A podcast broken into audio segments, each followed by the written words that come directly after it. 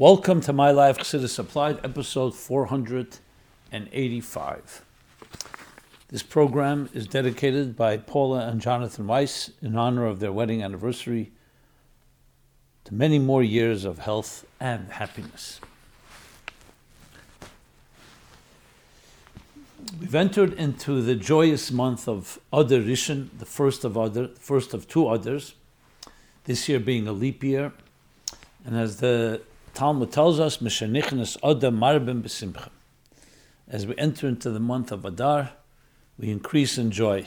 So in this case, we have two months of Adar, which is double amount of joy, and according to the rule of Milam Bekedish, that we always have to ascend in all matters of goodness and holiness and Kedusha, that we increase every day more joy. We know we're living in difficult times. There's a war going on in Israel. Lives have been lost. Atrocities have been perpetrated.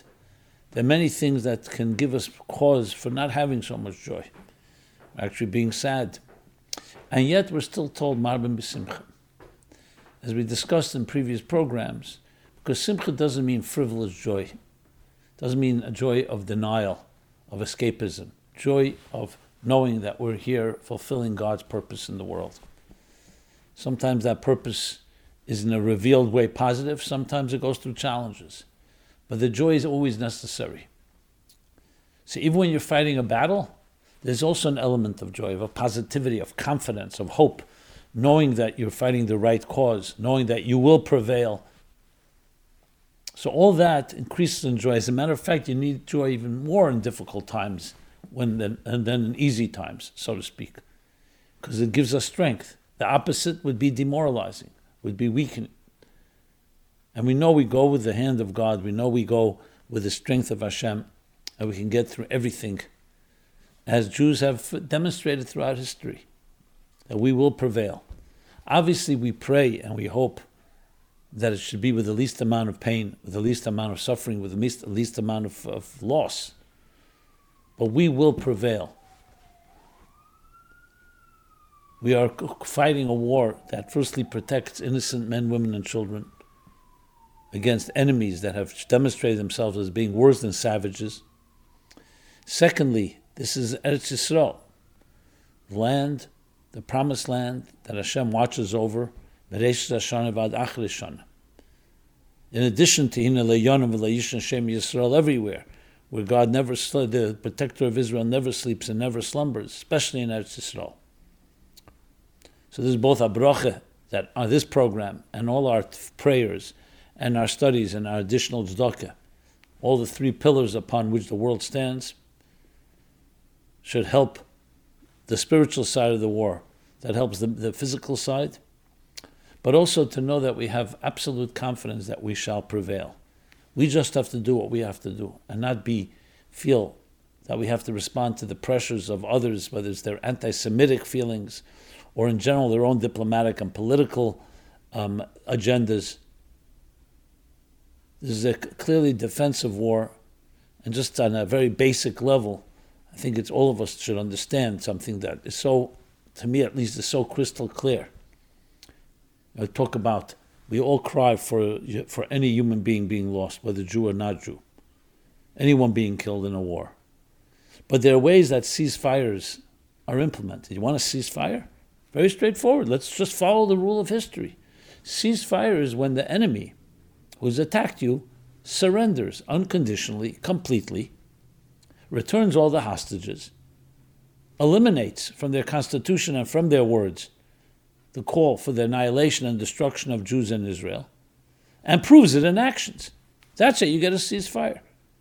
It's so ludicrous, insanity, to even be talking no ceasefire because there's human beings being killed, civilians. You want to stop those civilians being killed? Very simple surrender. Why is there no such call?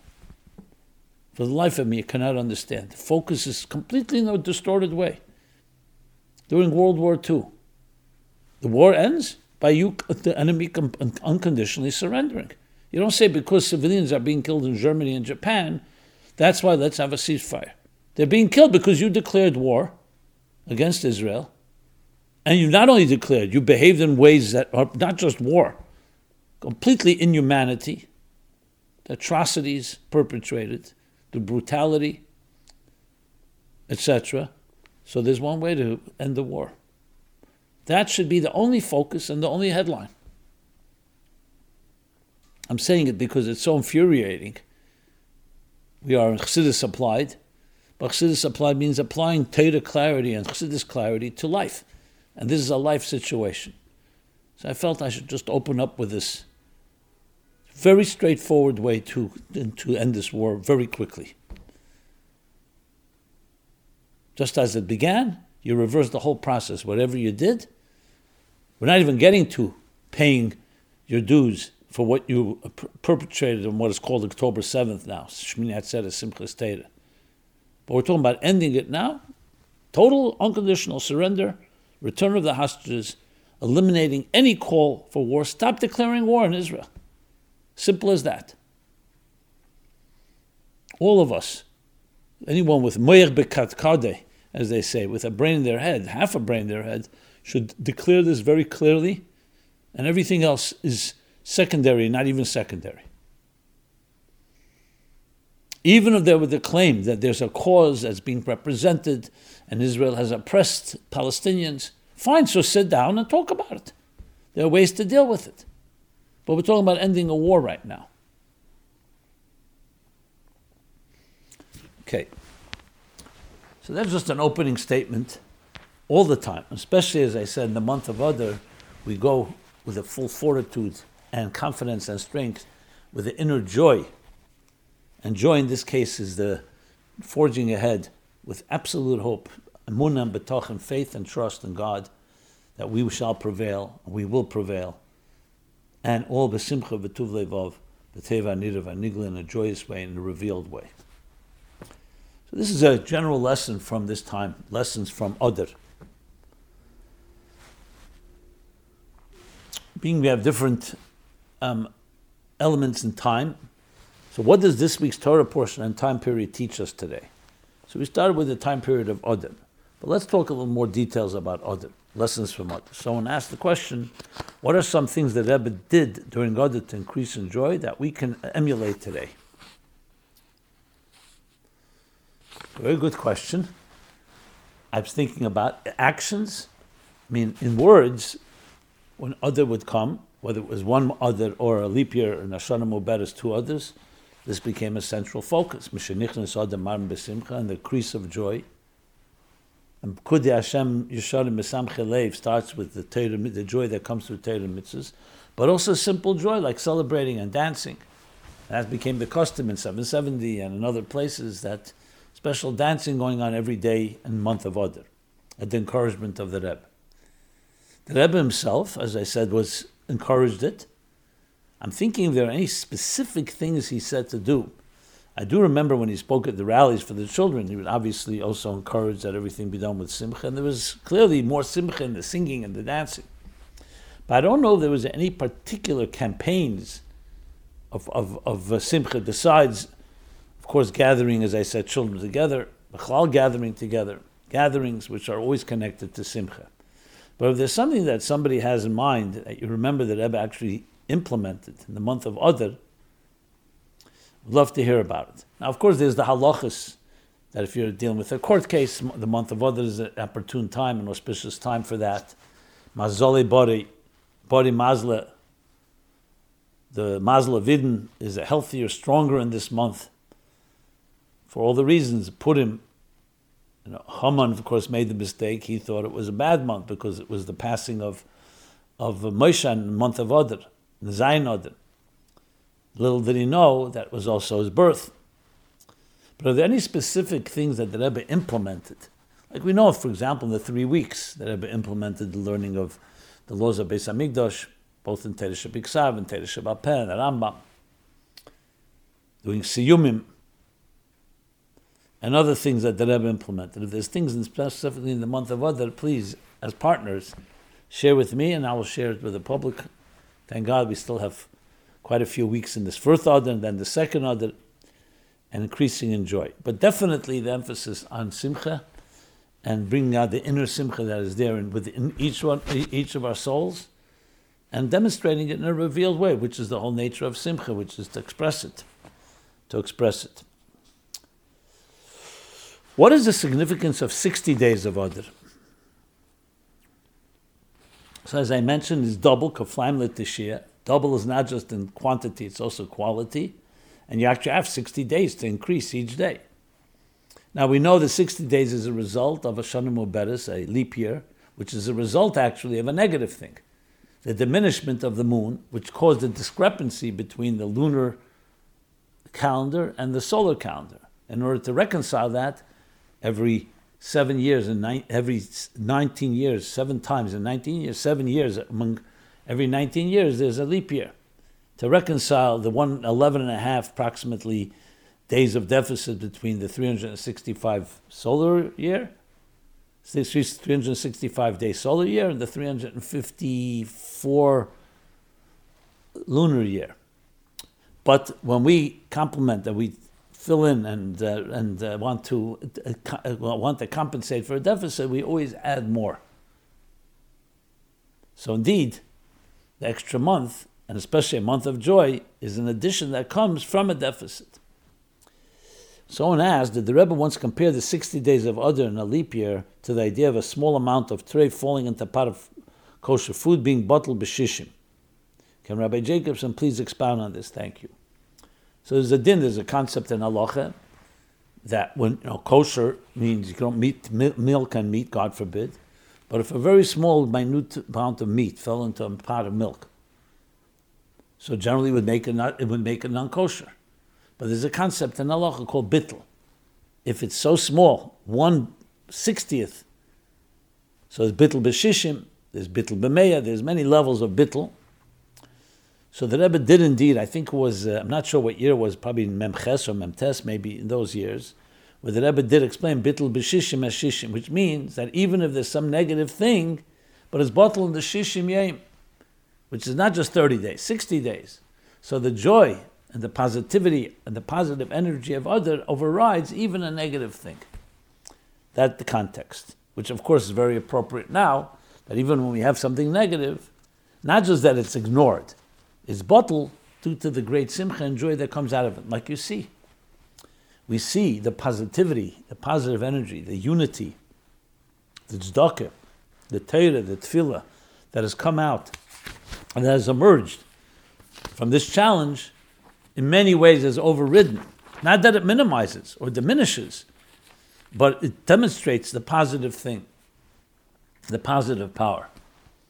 And we have an example for it. The Rebbe brings the example in a number of places. The concept of the Haftarah. Why do we say Haftarah? When we read the Parsha, why do we have to say in ta- the, the Haftarah that is usually the similar theme to that week's chapter, or if it's a certain time of the year, the, the theme of that time of the year? So the Haftarah came about as a result of Gzeda, a negative thing. The Romans decreed that Jews shouldn't be allowed to read Torah in public. So they were not allowed to read Torah. They couldn't read it, uh, but the Jews were smart. They, what does Torah mean? So they interpret it in a very narrow sense. Torah should be ksav, meaning chamisha chumshe Torah, chumoshim. But they didn't, they didn't prohibit the reading of Tanakh, or Nach, I should say. So that's when they established Haftarah, they found something to read that week instead of what the Parsha, from the theme of the So you could think once the Gzeda was over, the decree was over, okay, we're back to reading the Parsha. But by Yiddishkeit and Elikus and Kedusha, there's no such thing as taking away. You added something good, you always leave it. So today we read Haftarah, even though it was, it was based on and came out of a result of a decree, but now, once we've corrected, so now we have more kedusha, more reading. We read the parsha from Chumash, and then we read the, the associated haftarah with it. All demonstrating how negative things end up becoming a springboard, a catalyst for so much more kedusha. And then Yisr and Minacheshach. There's a deeper light and a deeper joy when it comes from a negative place. This month of joy, of Adar is Venapachu. Why is it so much joy? Because it was transformed from day from yogin, from a day of uh, mourning and possible grief. L'simcha, yogin l'simcha, v'napechu, chedesh asher nepech lehem. A that was transformed, transformation from darkness to light, like Yehudim Mesa Eir Simcha, V'sasim Yikar, then the joy is so much stronger. Not just in the hergish, not just in the feeling of the gavra of the person, but the very joy itself, because it transforms a negative situation into a positive one. And we see, Simcha Peretz Geder, that joy has the power to break through all boundaries, the power of transformation. And 60 days is, of, of joy only doubles it in quantity and in quality. What can we learn from Adar about the war that began on Shmini Atzeres? So, someone wrote, it's taught that Haman made a big mistake by choosing Adar for his plot, thinking it is a bad lucky day, a bad luck day, because Moshe passed away on the seventh of Adar, but he didn't realize it's really a good luck day because it's also Moshe's birthday. Correct, as the Gemara says, and that's why Higdimi, Higdimim, Eden start Pasha Shkolim, Higdimim l'shkoleihem l'shkolov, the shkolov of Haman. Haman wrote through shekel. He threw a lot, and he established shkolim. He threw lots, and then with shkolim wanted to buy the genocide, Chmon al of all the Jews. So we start Parsha Shkolim, we read Parsha Shkolim the Shabbos before Adar, or so Shchedesh to proceed our Shkolim as a redemption before the basically the healing, before the, the cure, before the before the disease or the illness. Is it possible, this person writes, that the Hamas terrorists made a similar mistake by choosing October 7th because it's Vladimir Putin's birthday? And like him or not, Putin has proven to be a strong leader that doesn't take any nonsense from Muslim terrorists, as he ordered the Russian army to help annihilate ISIS. Is this perhaps a lesson that Israel and Russia should make a pact to work together to destroy the Hamas terrorists? Well, let's begin with where we should begin. Before Putin's birthday, Lahavdil, Shmini Atzeres and Simchas Torah in Eretz Yisrael. I think the first thing to say is yes, Hamas made a mistake. They chose, they thought, a vulnerable day when Nidna celebrating, just like 50 years earlier, the, the Arab countries chose Yom Kippur when the Jews had their guard down. Little did they know that this is the day of the, that celebrates the indestructibility of the Jewish people. Yom Kippur, that Salachti Kidvarecha, even after a tremendous chet like the terrible chet Egel. And Simchas is when we celebrate the Luchas of Matan Torah, of the, of the second tablets of Yom Kippur. And so it's a, it's a, celebration of indestructibility that nothing can be destroyed. The Eden, Ani Hashem Yisrael. God is unchangeable, immutable, and so the Jewish people connected to Him cannot be ever destroyed, God forbid, because of their connection. And the proof is because even when something was broken, their promise, their commitment, by building the golden calf, and the tablets were broken. And yet they were able to find deeper strength. Again, from the darkness came even greater light. And that's the day when the, the, the attack of October 7th was. So, yes, terrible things happened that day, but ultimately it'll be the source of our victory and even a greater victory, like it's always been, that when all this fades into the past, what we'll remember is the eternity the perpetuation of Am Yisrael. So that's what I would begin with. As far as Putin goes, his birthday. Look, if you think it's a strategy, I don't know if you trust the guy, or not trust the guy, he'll do things for his own agenda. So I don't want to get into whether Israel should make an alliance now with Russia. I don't know if that's exactly going to work. But the point I'm making, absolutely. And I wouldn't compare Moshe Rabbeinu to Putin Lahavdil, Moshe Rabbeinu's birthday in the month of Adar. I would compare it more, as I said, October 7th being Simchas Torah, which of course is also Moshe Rabbeinu's day. Torah he actually calls it Simchas Torah, because the day when Moshe, Moshe Simchas Torah, when Moshe came with the Luchas and Yom Kippur, and then comes Simchas Torah, right in the beginning of Torah Shalom. That Moshe definitely said L'chaim Simchas Torah. That's what he says there. Okay. Let's move on being that this week is also Purim Katan. So Purim Katan comes, is, why is it called Purim Cotton? Simple technical reason, because when there's two Adars, you cannot put him twice. So the question the Gemara is, when is when do we celebrate Purim? You'd think Purim in, the, in Adar because Adar Sheni is the additional month. Except the Gemara says, no, Mismar Gula Lagula.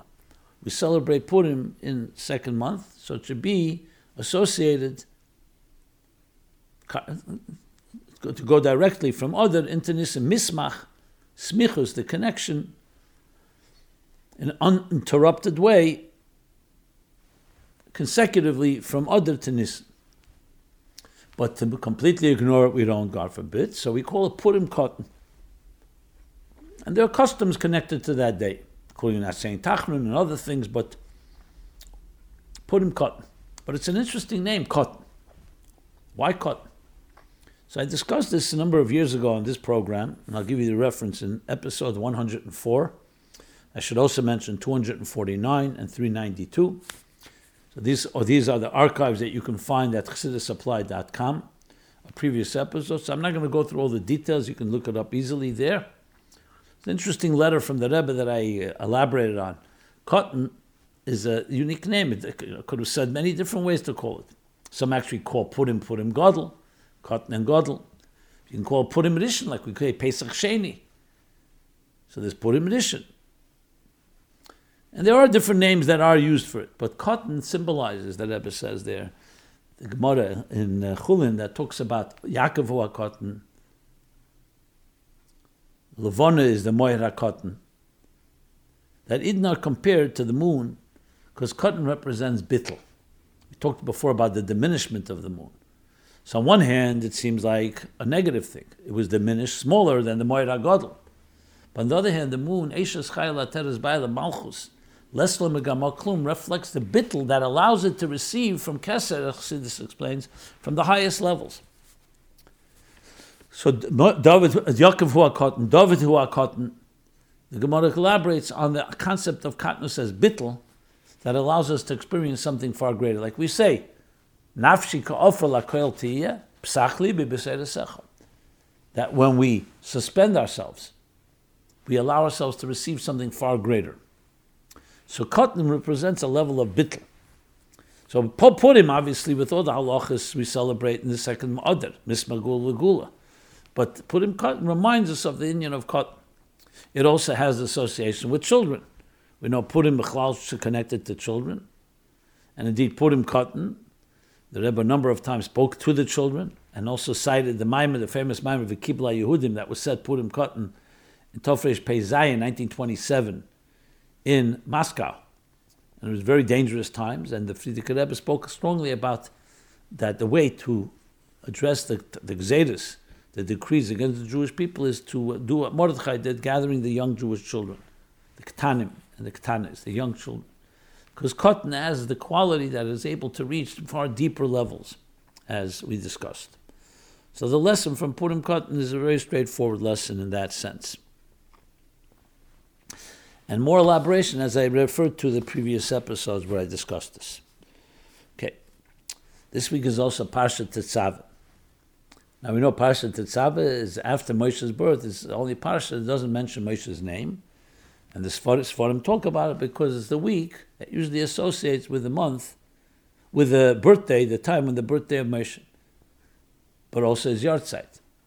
Since he passed away, so you don't mention his name. Also symbolizes the Machenin Masifracha, Moshe Rabbeinu when he was on the mountain praying for the Eden after the Chet Egel, and ultimately gaining forgiveness with the second tablets and then the celebration on Simchas Torah, Shmini Atzeres Simchas Torah, he said, erase my name from the Sefer. So as a zecher to this for say, there's a parsha that doesn't mention his name. Here too you see a cotton, an element of bittel. You don't see Moshe's name. And yet it says, Va'ata tetzaveh. The ata, the atzmis of Moshe. Etzem, the lay sam is lebe shumez lebe shumketz, as we say about the Eberstein and tzadikim dem lebedim. So the Rebbe elaborates that in this Pasha we find not the Gilui of Moshe as his name, but the Ata, the Etzem of Moshe. That's higher than a name. So on one hand, you'd think, one second, the name is not there for a negative reason. No, you find a deeper connection. Because in cotton, you find greater, like it says, the Frierdiker Rebbe brings from the, the Baal Shem Tov, that the pshittus of a ish poshet, the simplicity of a simple person, the simplicity of a child, is a, it brings down, pshit is connected to pshittus atzmus the simplicity that's higher than all the Giluim. So lower than Giluim, rooted in higher than Giluim. Because when you have a tzir, you have a structure and you have a beautiful um, ornaments and all the different uh, fanfare, so you can experience the divine expression. But if you want the divine essence, it's when you suspend it all, silence, like the second luchas. In silence, we gain and we experience something far higher, the etzem. So all this is hinted to in Purim Katan and this time of the year in Pa'at Tetzava. In Atat Tetzav itself, it begins right away with the Shem and Zayzach, with the, the mitzvah of lighting the Menorah, which we've talked about in the past. There are two Kosis Lamoyer, as there in the famous Sikh of Maimer of Tavshim Mem Aleph, Atat Tetzava. Mem Aleph, which was the last Maimer that Rebbe actually edited and handed out um, the last man that Rebbe handed out, I should say, in Tovshin Nun Beis. So he talks about kosis lamoyer, also an element of bittel. Kosis lamoyer means it's crushed. The olives are crushed to re- produce oil. So that crushing brings out the moyer, the etzem, the ata. But later in the chapter, we talk also about the big day kohuna. So the main main mishkan, the main structure of the temple, and its containers, its kalim, its vessels, the Aron, the Menorah, the Shulchan are talked about, and also the structure are talked about in Pasha Truma.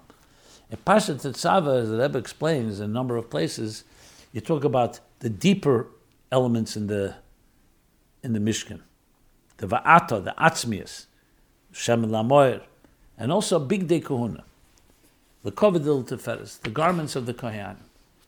So even though the main avoid of the Kohanim was their service, their service whether it's lighting the Menorah or bringing their offerings or the Keteris and other things they did, the Shulchan.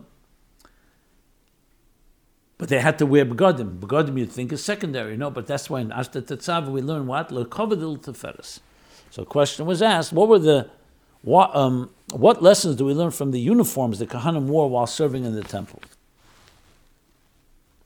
Does dressing a certain way make the atmosphere more conducive to being in harmony with spiritual energy? And the answer is absolutely yes.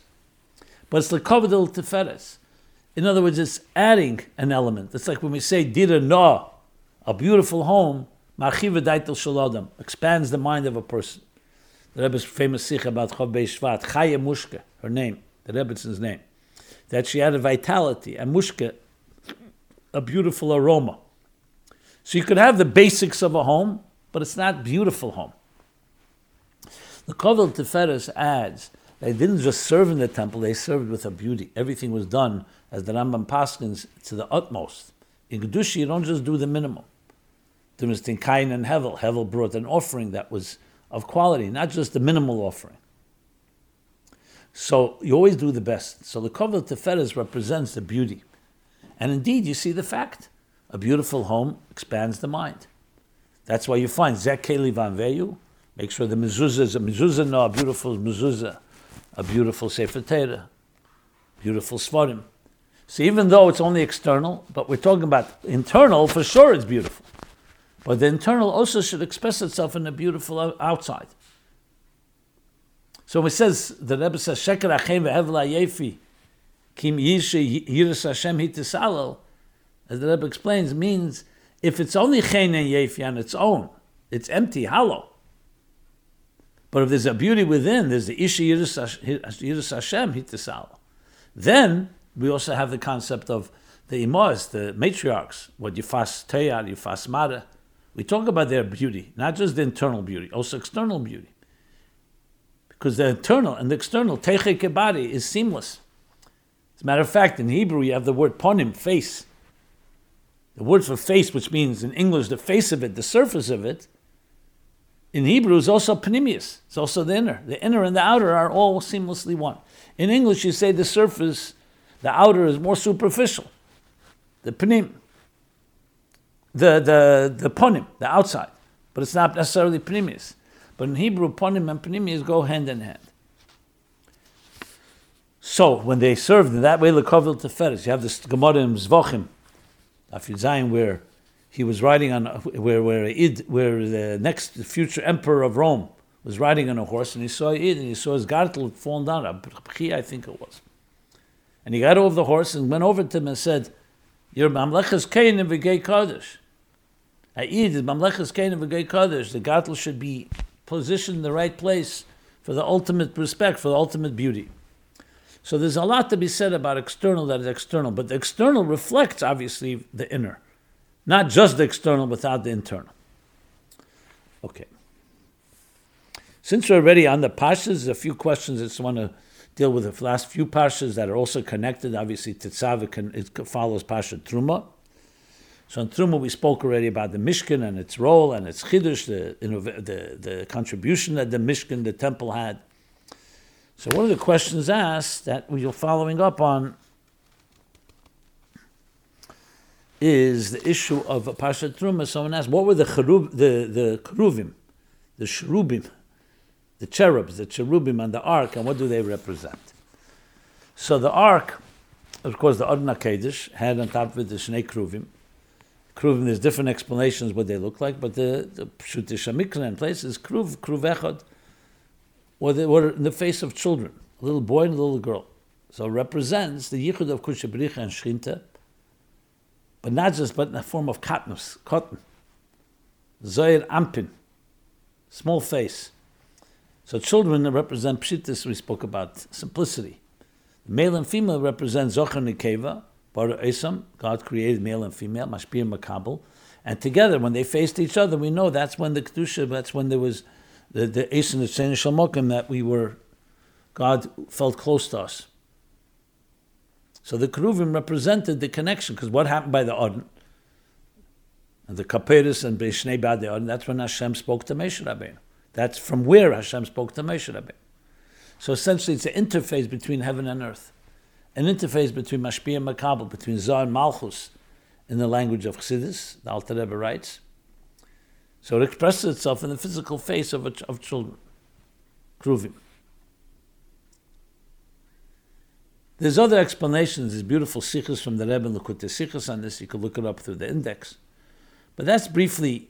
So when we say that the Mishkan was a place when the Adati Hashem said, "This is the place I will meet with you."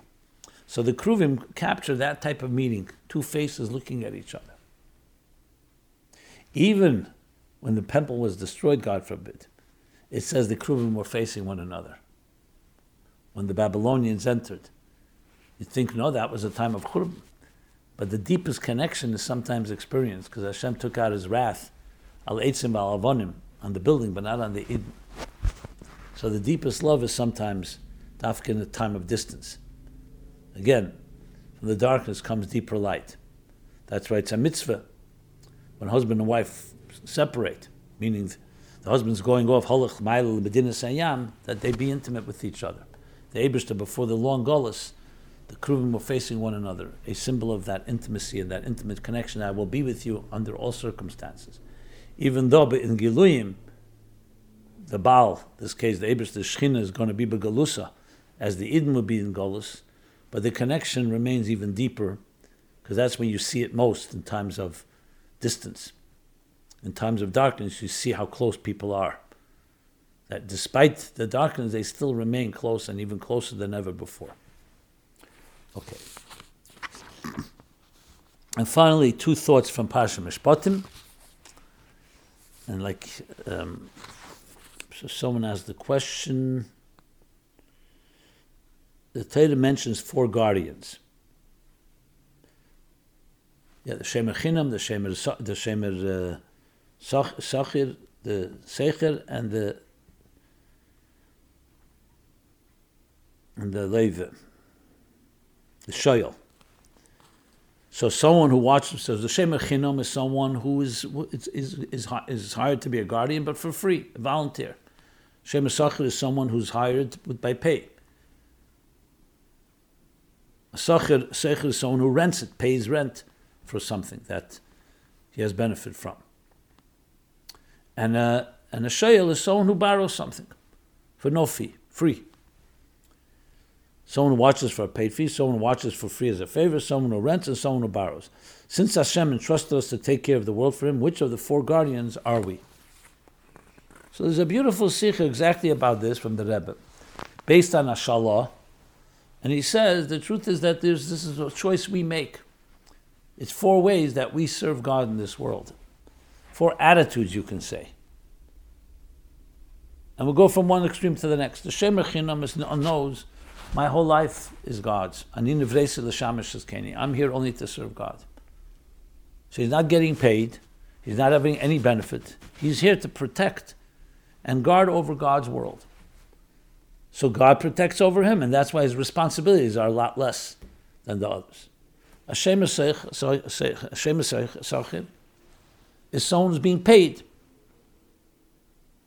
So he also knows that his idea, his job is to be a guardian. But he's also benefiting from it. Life is also some benefit for him. He's getting paid for it. So his responsibilities are greater. God says, I'll protect you as well. But you have some responsibilities. This doesn't mean the Shem Echirim doesn't have responsibilities. On the contrary, he's assumed all the responsibilities on himself. But we're talking about when there's a liability and something happens, God protects him more, meaning he's not as liable. Then comes Sechir, the person Sechir that, that uh, rents. So here, it's already about him. He's renting it. He's not here to protect someone else's property or object. It's for him. And he's ready to pay for it. Which means he understands that it's not his and he needs to pay. So now there's more self involved and less bittel telekus. So his responsibilities are greater, liabilities are greater. And then comes the fourth. The fourth is completely a person who's like basically eating off the fat of the land. The world belongs to me. Yes, God created it. And I'm borrowing. I'm not paying for it. Basically, the one who's giving the least and taking the most. The Shemechinim, on the other hand, is the opposite. His whole life is to be a guardian of God's world. And he doesn't get anything for it. Here he's getting everything. He is watching over it because he's responsible, and that's why his liabilities are the greatest. So it comes down to that we have choices of how we're going to have our attitude and how much the self is involved and how much bittel there is in our Veda. That's briefly what the Rebbe says in a powerful sicha which you can be found in Likutei Sichos. To remember where, I don't recall right now, but something you can look up easily if you do a search. Okay. Another question was asked in Parsha Mishpatim: Is it significant that at the same time the U.S. Congress voted against a bill sending more money and aid to help Israel. In the Parsha we read that Hashem promised to send special bees, the tzira, to sting our enemies in the eyes to protect us. What are these special bees, and should we be wearing goggles and eye protection so we don't accidentally get stung? Okay, I don't know about the goggle part, but we'll say this. Hashem yilachem lechem. We're fighting a battle. We have to fight with everything we have, but we know we go also with God's powers and strengths. And there's no question that God will be with us and protect us. And yes, sting the enemy in their eyes. You can interpret it many, many ways physically, psychologically, emotionally, confuse them, shouldn't be able to see clearly. I mean, there's many ways to interpret it. So I'm not going to over re, over interpret and say that what happened exactly in Congress. That I'll leave for people of uh, who have more, I guess, prescient uh, visions. But there's no question that we read in the parsha about enemies and battles, and we learn from it how Hashem helps and protects us. We need to do what we have to do, and Hashem in turn will do what He has to do. Okay.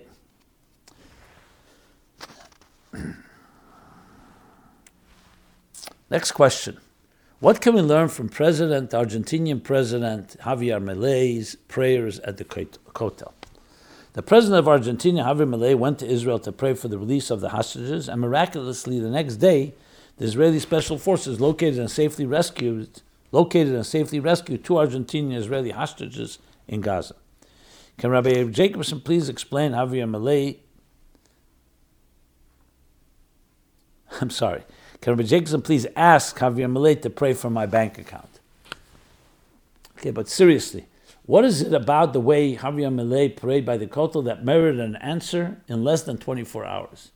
That we can emulate so we can also get fast, positive responses from Hashem for our needs. I don't even think Javier Milei is Jewish. So if we can copy his prayer and his kavanah, we could probably get an answer in less than an hour. Well, being somewhat um, involved with a personal connection, I will say this: it's uh, sincerity, real, pure, unadulterated sincerity, without any airs about it, without any preparations, just a natural love for God. The words that He told me to kiss, to hug the kaisel. That's what He said. I want to hug the kaisel. I, we don't know how Hashem responds to things, but one thing is for sure. When you come with um, Libaboy, God wants our hearts, our sincerity, our pure hearts. That is the simplest and most direct way to pierce the heavens themselves. The Hashgacha Pratis of this is quite uh, extraordinary. That Pun come to Israel and that very day, I don't know if you know this, but that very day he visited the families of the Argentinian hostages. I think there were 13 total, two already released earlier. There were 11 remaining, and two they freed. Literally that day, Thursday at late afternoon, in Herzliya, where the embassy, the Argentinian embassy, is till now. I think it's being moved to Jerusalem. So he went to visit the families, and literally the next day, and then that night he went to the Kotel praying. And the next day they were freed, yeah. So we can learn many things, the Hashgacha of it, the Kiddush Hashem of it, many, many lessons, which we'll discuss, I'm sure, as time passes. But here, regarding our situation, sincerity. He's not Jewish, and it doesn't matter. Hashem listens to all prayers. Basi zu beis tefillah kol amim. Basi, the Beis Hamikdash is a house of prayer for all nations, including the wall. And indeed, May all our prayers be fulfilled quickly, expeditiously, and with the least amount of pain. Okay. Another fo- follow up before we continue on. Let's do a follow up. Dear Rabbi Jacobson, this is about uh, Meir Kahane. So, how is the Rebbe's view different than Meir Kahane? So I spoke about this in previous programs. So, someone writes the following. Dear Rabbi Jacobson, I listened carefully to your response to the question of why the Rebbe didn't adopt Rabbi Kahane's view based on the verse in Numbers 33:55. But if you do not drive out the inhabitants of the land from before you, then those whom you leave over will be as spikes in your eyes and thorns in your sides, and they will harass you in the land in which you settle. Yeah, in Sefer, Sefer Bamidbar. In truth, I couldn't make heads or tails of what your response was. Was it that the Rebbe wasn't willing to pressure the government to change their policy regarding the non-Jewish inhabitants? Certainly, he was willing to push for mi Yehudi.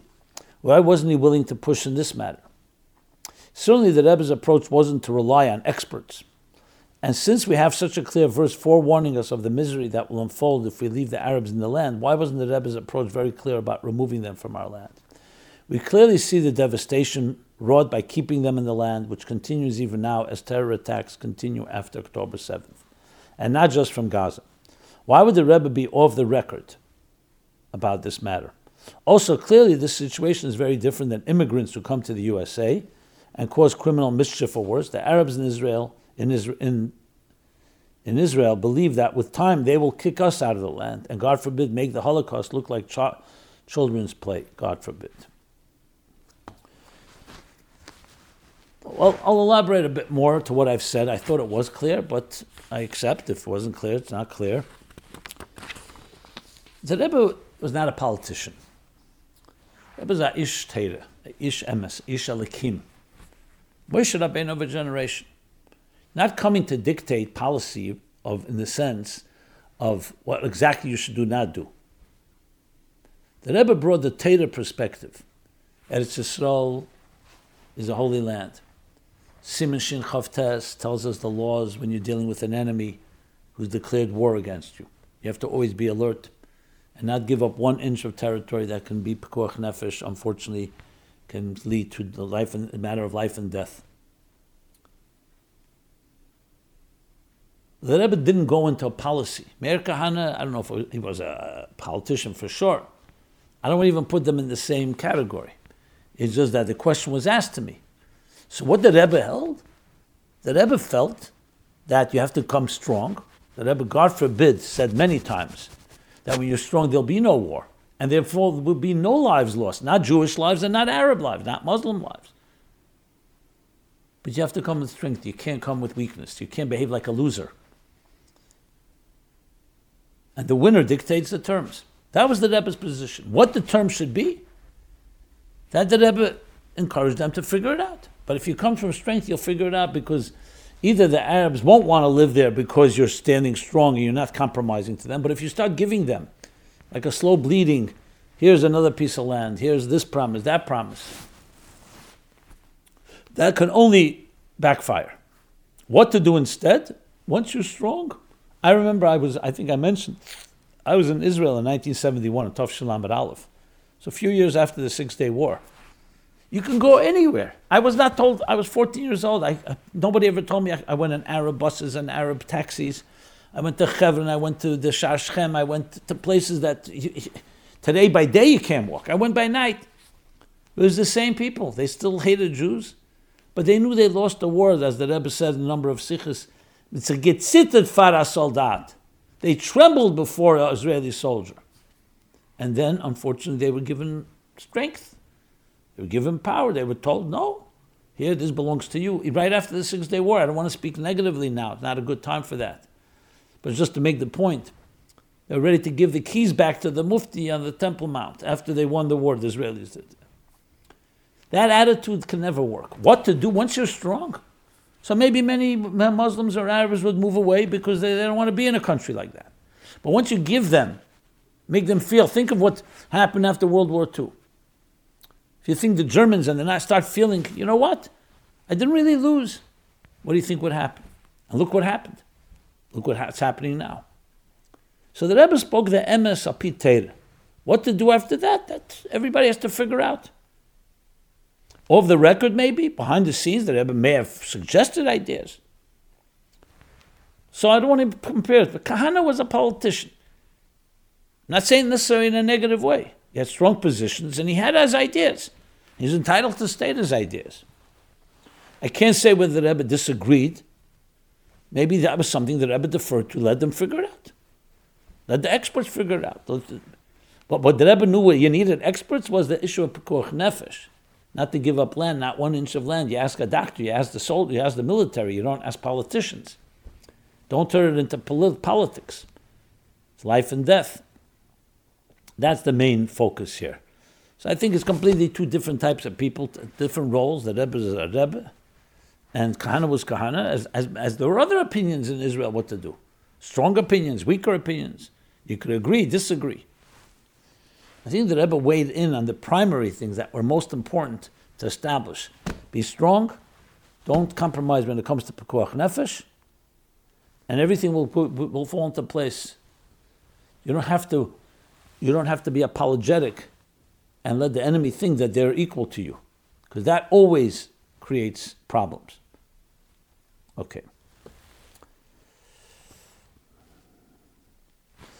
So I want to continue part two of a question that came up in last week's program, which was what should be our attitude to Zionism and to displaying the Israeli flag and singing Hatikva? So, what I addressed in the last program was primarily the different views on modern secular Zionism. I'm using the word secular very loosely, but basically the modern, modern Zionistic movement, the, the, the World Zionist Congress, and um, that led from Theodor Herzl and the Zionists that led to the Balfour Declaration, the League of Nations, and ultimately to the founding of the State of Israel, with the UN ratifying that in 1948. And the different views from one extreme to the next. Didn't go through every opinion, but generally we covered that to understand the theology behind it all. So there's a few questions, obviously, in that itself that we didn't finish, and some more, more practical questions today the, one of the things that we addressed there was is that is there a difference between before 1948 and after 1948? So the theological opposition was basically that a godless Israel is not is not what, what's supposed to be. Now, no one questions here. Let's make this clear: the holiness of the land, Eretz Hakedesh, the Promised Land. That's throughout history. That cannot change. There's laws of Trumas and Mises and Shemitah makes no difference whether 1948 or 1848 or or, or 48 or the time of uh, the time of the Beis Hamikdash. Obviously, the difference is the time of Beis Hamikdash mitzad halachas. But the, the Kedusha Saras does not change. Kedusha remains holy.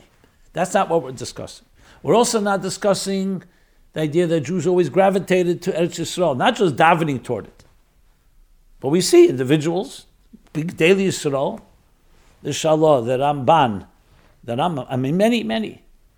Many who ended up in Eretz Yisrael, many wanted to go, didn't end up going.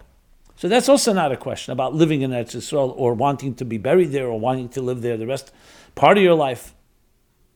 There's questions about the mitzvah of Aliyah Eretz Yisrael and Zman Agolos.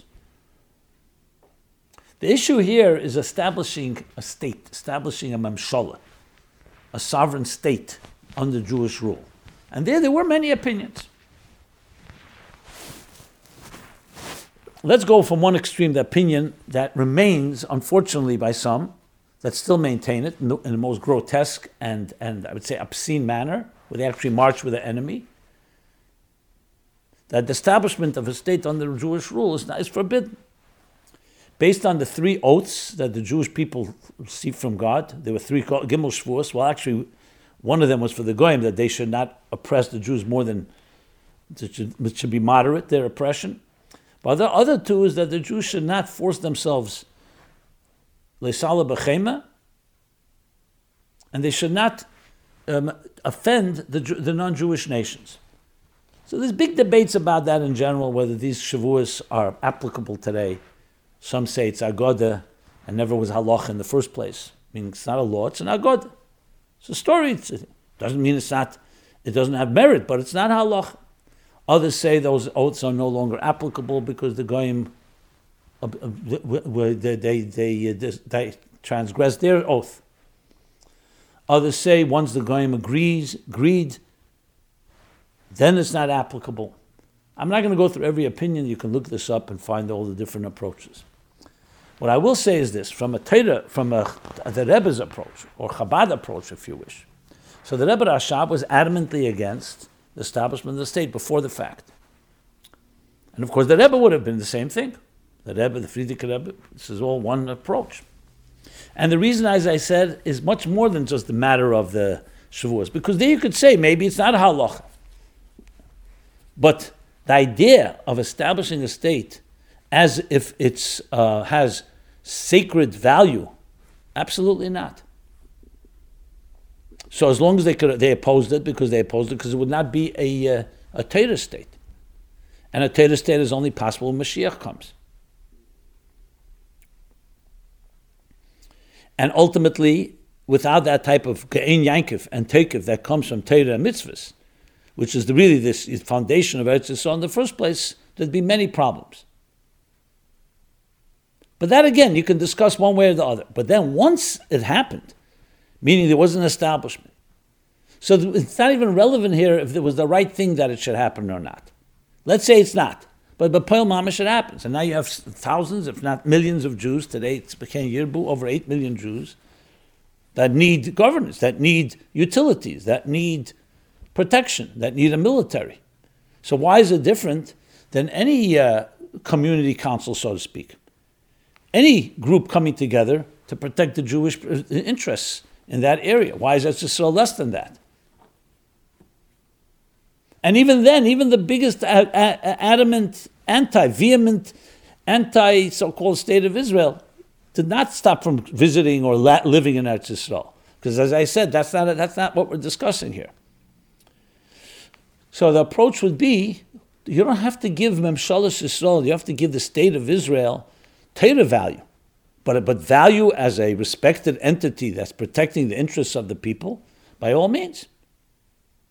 And trying to influence that government and trying to influence the country to follow as much as possible Torah law, absolutely. That's why when the Rebbe invoked Siman Shin Chof Tes, he said very clearly, we're not talking about Kedusha Saretz. We're talking here simply the laws that apply even in Nahardah, even outside of Eretz even in France, in England, the United States, anywhere in the world the same laws. The Rebbe actually invoked the same Shin Chof Tes in Crown Heights that you can't just leave a community where there are Jews living because you put others in danger. In other words, there's laws when you're dealing with a dangerous situation with enemies around you, no matter where you are. It only adds the Eretz Yisrael element to it. But that this etzem concept, and of course influence the government to honor those laws, because they make sense. You're dealing with an enemy. Look, we have a sworn enemy. And when the guard was let down, look what happened here, unfortunately. So it's simply basic common sense based on halacha. So that is not about giving this 1948 something spiritual happened. There are those that, ha- that feel something did happen. And they call it the beginning of Geula. That the Rebbe was adamantly opposed to. But to say that it has no value, therefore you have to pay taxes, participate in the military, you participate with all the activities. That doesn't mean, however, you have to call it a Mashiach Dika Beis David type of rule. When Mashiach comes, Yamad Ishma Beis David from House of David, who will continue the dynasty of kingship over Eretz Yisrael. That's a Teda thing. That will come when Mashiach comes. And that we don't have control over. Not with our will did we go into Golos, not with our will did we, we go out. That's up to Hashem. We can't force Hashem's hand. But that doesn't mean that in living, whether, no matter, whether it's small amount or large amount, which by the way is another explanation, some say that the oath was only about going Salah as a very large group, but not slowly, slowly is how it happened in Eretz Yisrael. That too can be debated one way or the other, but the point here is we don't even have to go there. Because the value that we're giving to Eretz Yisrael is the importance of it, its role to protect Eden and to be a place that the more they're protected, the more when Mashiach does come, you have already the ground laid for a uh, peaceful country, a strong country, and Mashiach will take over from there. So that's just a little more context in the in the opinions. Now, with that said, someone asked the question: How do we respond to the question whether we are Zionists? Very good, very good. Let's address that. Jews that support Israel are called Zionists, but what does the word Zion mean? Is it the name of a region in Israel, or does it have another meaning? So let's make this very clear. No matter what the Zionist Congress was called, no matter what they call themselves as Zionists, the word Zion and Zion precedes long before the 19th century and long before the 18th century. It goes all the way back to Teda. Zion. Zion b'mishpat. Right in the beginning of Yeshaya, we say it in Shabbos Chazain Aftera. Zion will be redeemed, b'tzdoke, B'mishpat I'm sorry, b'mishpat with Teda, it will be redeemed with law. It's not b'mishpat tipada v'shaveh v'tzedakah. And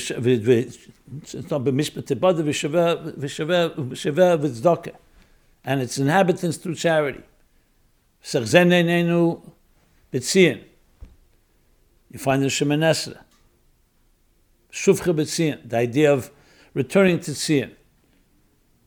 And the word Tzion means a sign. It's a sign of Hashem so this is a Teredika concept. So of course we're all Zionists in that sense. The true Zionists, the is connected to Tzion, that the whole Eretz Yisrael is a Tzion as a marker to represent, to be the bridge, Shara Shamayim, between heaven and earth, a holy land.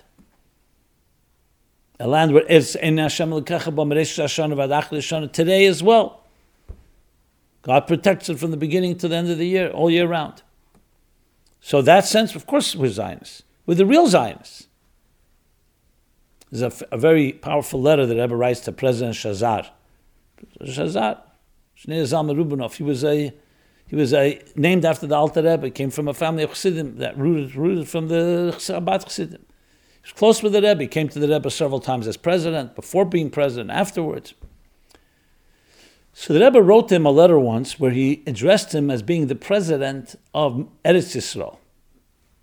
So he writes back to the Rebbe, so to speak, with a complaint. He says, Why are you causing me the discomfort of having to choose to be a chassid or to be a president? Why? You're calling me president of Eretz Yisrael, the land of Israel. My oath that I took, my oath for office, was president of Medina Yisrael, the, the, the state of Israel. And now, you're, since you're writing to me that, I have to choose now. Am I fulfilling my oath to the state of Israel or to the land of Israel, as you're calling? So why are you forcing me whether I should be a chassid or, or, or be a president, essentially? So the Rebbe writes back to him, number one, you're a chassid long before I was born. How could I control whether you're a chassid or not? And number two, on the contrary, State of Israel is 1948. Eretz Yisrael goes back thousands of years. You're a president of a country that's here thousands of years. Think about that. If we attribute the, the connection of the Jewish people to the state of Israel in 1948, someone can come and say, and look at the UN, God forbid, I don't even want to mention it, but let's say the UN decides to vote and say, you know what, we're, we're taking Israel back from the Jewish people. Whatever we gave them in 1948 is gone. The, England will say the Balfour Declaration is no longer valid. But we're not dependent on you. We didn't. Eretz Yisrael was given to us by Hashem for the Rashi in the first pasuk in Chumash.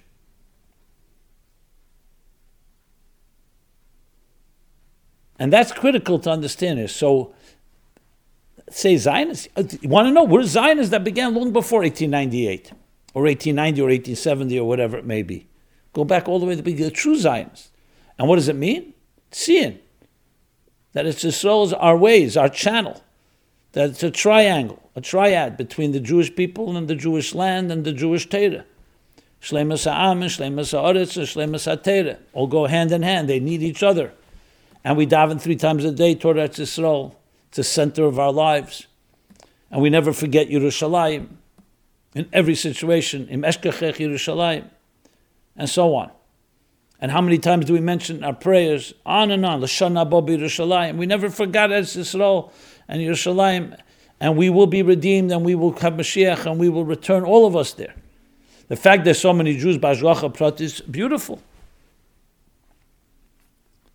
So we have to do everything to support the country on a very basic level because of the services that it provides. And you need a secure and safe country and let it thrive and be matzliach and also prepare the people for the coming of Mashiach, when ultimately Eretz Yisrael will be under the Memshala of Beis David, yeah? Melech me Beis David.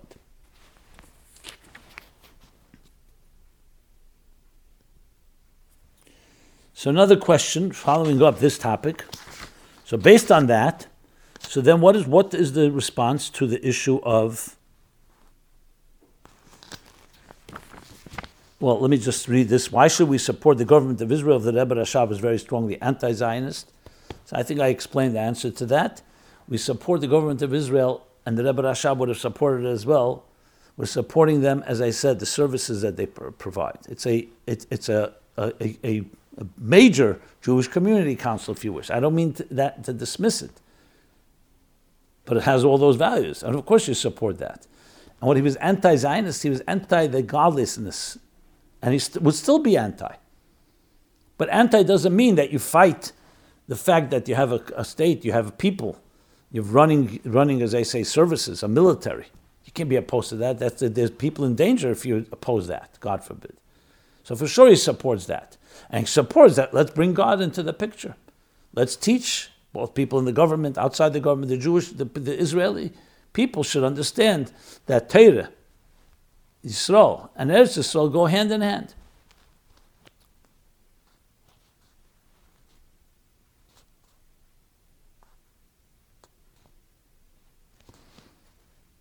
So then now the question is, which I'll, I'll conclude with and continue, I see part three next week. So what should be our attitude to the Israeli flag and Ta'atikva, the Israeli anthem?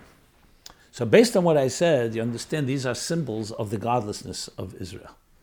They, they very adamantly did not put the name God into it. Tzur Yisrael, in Atikva, you don't have the name of God. So it's not just another anthem. Who cares? You sing a song, you sing this song, that song. It's symbolic. And same thing with the flag. So what we're opposed, if anyone is opposed, is not to the country of Israel, and it's not to the government of Israel, and it's not to the people of Israel. Certain symbols that represent that godlessness. However, this has to be done with discretion. This is not an opposition to the Jewish people that unite. You know, someone will say, one second, there are young men fighting on the front lines and dying with a flag in their hands and singing Hatikva. That's why you have to also take this with a certain balance and be have some common sense. There's no Yadig Val Yavir that says if someone sings Hatikva, or uses a flag, you have to be Mesa Nefesh like Gila Araya, Shvichas Dom, and uh, Aveda That's not the case. It's symbolic. So in the situation, you try, you prefer, and that's why you'll find some will say, you know what, I don't, that's not what I see as symbolic. We want to know what I represent Eretz Yisrael. Eretz Yisrael, my support for Eretz Yisrael. I cry for Eretz Yisrael. I will do everything possible to defend Eretz Yisrael. I don't necessarily have to buy into every symbol. But to go fight against it, especially in a time of war, you have to be prudent. So here's what I would say. If you're running a Chabad house, so being that you're representing the Rebbe, if the Rebbe wouldn't want the flag or would not have the niggin, again, it's not against anything. It's just the symbolism. So it's best, obviously, you can't do that, but independent of your opinion. On the other hand, if parents come in and say, I want to sing Atikva with my children in the morning in school, so you could either go to war with them, or maybe you can explain to them.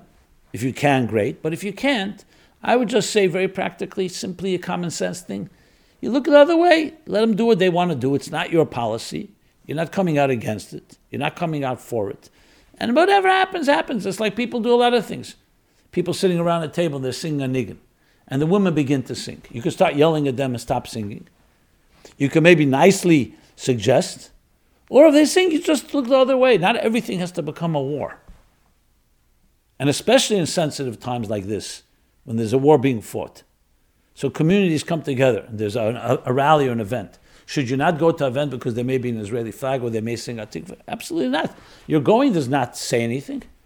Should you endorse the event by signing your name as a Chabad organization? You don't have to sign your name. Let it be a community event and you're participating. In other words, you have to have the, the fifth Shulchan Aruch common sense, it's called.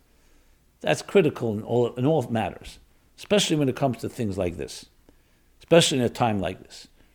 So I hope I was able to explain the nuance difference. And I want to say again, this is not coming out of war against the Israeli flag or coming a war against Atikva. You, you want to talk what they represent? That's the symbols they represent. It was of a secular state as opposed to a Torah state, which is meant to happen when Mashiach comes. But again, that's not that's not from it's not in the other in the category of three things you have to fight for to the death. And that's the key thing to distinguish between the two. A lot more to be said about all of this. And I want to answer some more questions, but time is limit. So let me just conclude with this. At the end of the day, there's a very big difference between things before they happen and after they happen. Just like we talk about tshuva. A person is not allowed to sin and then say, I'm going to do tshuva. That's not acceptable. And obviously, one should never transgress. And yet we still say that once someone transgressed, there's the concept of tshuva.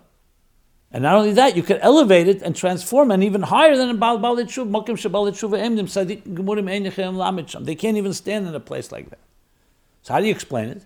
Before and after. Even Echtev Oshav, that the Alter Rebbe says twice in Tanya, Im Dochak V'nichnes, even that, you can even do tshuva on that transgression that you use tshuva in Katega Nasa Senega, that you use tshuva that too you can correct, but that takes a special extra tshuva. So before the fact is one thing. After the fact, you have to look at the situation, what we have, and see what you can do to redeem it and correct it as well as best way possible. I think it's a vital, vital point in this whole picture. That still doesn't mean you change your position, your theological position. The theological position is that Mashiach, like the Rambam Paskins, Mashiach Mebeis David will rise and he will influence, he'll be Huga B'Tera Mitzvahs, he'll be dedicated to Tera Mitzvahs, and he will influence others and will fight battle. Yilchem Mechamas Hashem. That's Cheskes Mashiach, presumed to be Mashiach. V'im and if he wins the battle, and he rebuilds the Beis HaMikdash Ashlishi B'Mkemeh, the third temple in its place, and Kabetz Nitzchei Yisrael, and gathers all the Jews to Eretz Yisrael, then you know Hashem has chosen his Mashiach Vadai he's certainly Mashiach, and Ozep Echalamim, and all the nations of the world are transformed. Then that we call the ultimate Zion, ultimate Zion, the ultimate Yerushalayim Abnuya, where Yerushalayim will be rebuilt with the base of Midas Hashlishi. Now, the fact that Yerushalayim is right now a beautiful city and many people living there, and, and there's a kaisel and so on, yeah, but it's still a kaisel. It's not the Beis Hamikdash Hashlishi. So it's only going to add, uh, add a whole new dimension. And then Eretz Yisrael will be ruled by Beis David. That's a whole different reality. We don't want to compare what's now with Beis David. That's not a crazy concept. That's why the Rebbe wrote to President Ben Tzvi of Israel. And he didn't call him Hanossi. He said, why? Because Nasi, I reserved, the Rebbe says, from my youngest childhood, I used to imagine what Mashiach would be like. Nasi is Mashiach. So it's not in any way to, to denigrate or to limit your authority. Just the word Nasi, Mashiach. That's a Nasi, when you know what you're looking for. The Rebbe even said in his own work, Lehevel Larik, even though the Rebbe did such gdelas and neflois, because relative to what Mashiach is, even Kol HaTeira, this world, including Matan Teira and Tanoim, Amaroim, and everything, is Hevel hu legabe Shal Mashiach. Hevel. Like hollow, like empty, compared to, because if you know what Mashiach is like, if you know what sin really is like, it's a whole different world. So why would I suffice and accept a certain symbol or technical things that are not what it's meant to be? It's compromising my standard. That, but I still support whatever is there, as I said before. That's the way we have to look at it. And we have to always be positive. Let's teach people what Zion really is. Let's teach people what Eretz Yisrael really is, what the Eden are, what Yerushalayim is, Yerushalayim, complete awe, complete reverence of God. What Eretz Yisrael, Sarisei Melikim Vanoshim Vatuchal, Li Reish, and all the interpretation of what Eretz Yisrael is. So instead of being anti, no, we're just for more. We want a far bigger Eretz Yisrael, a far greater Eretz Yisrael that goes back thousands of years, not just something that is here for a few years and not subject to other people's opinions. It's the God that gave us this land. So with that attitude, we have also the Gein Yankiv and the positive. That's what we should be teaching people, the positive. I wouldn't get into a debate why we don't do this. I explained it here because we need to understand its meaning. But that was the real opposite. That Rebbe Rashab was not a kanoi against Eretz Yisrael. He was a, a kanoi for Mashiach and Gula, and he knew what the standard was. He, he saw the real light. So everything compared to that by him was was not as inadequate, may even been a, a, a, a desecration.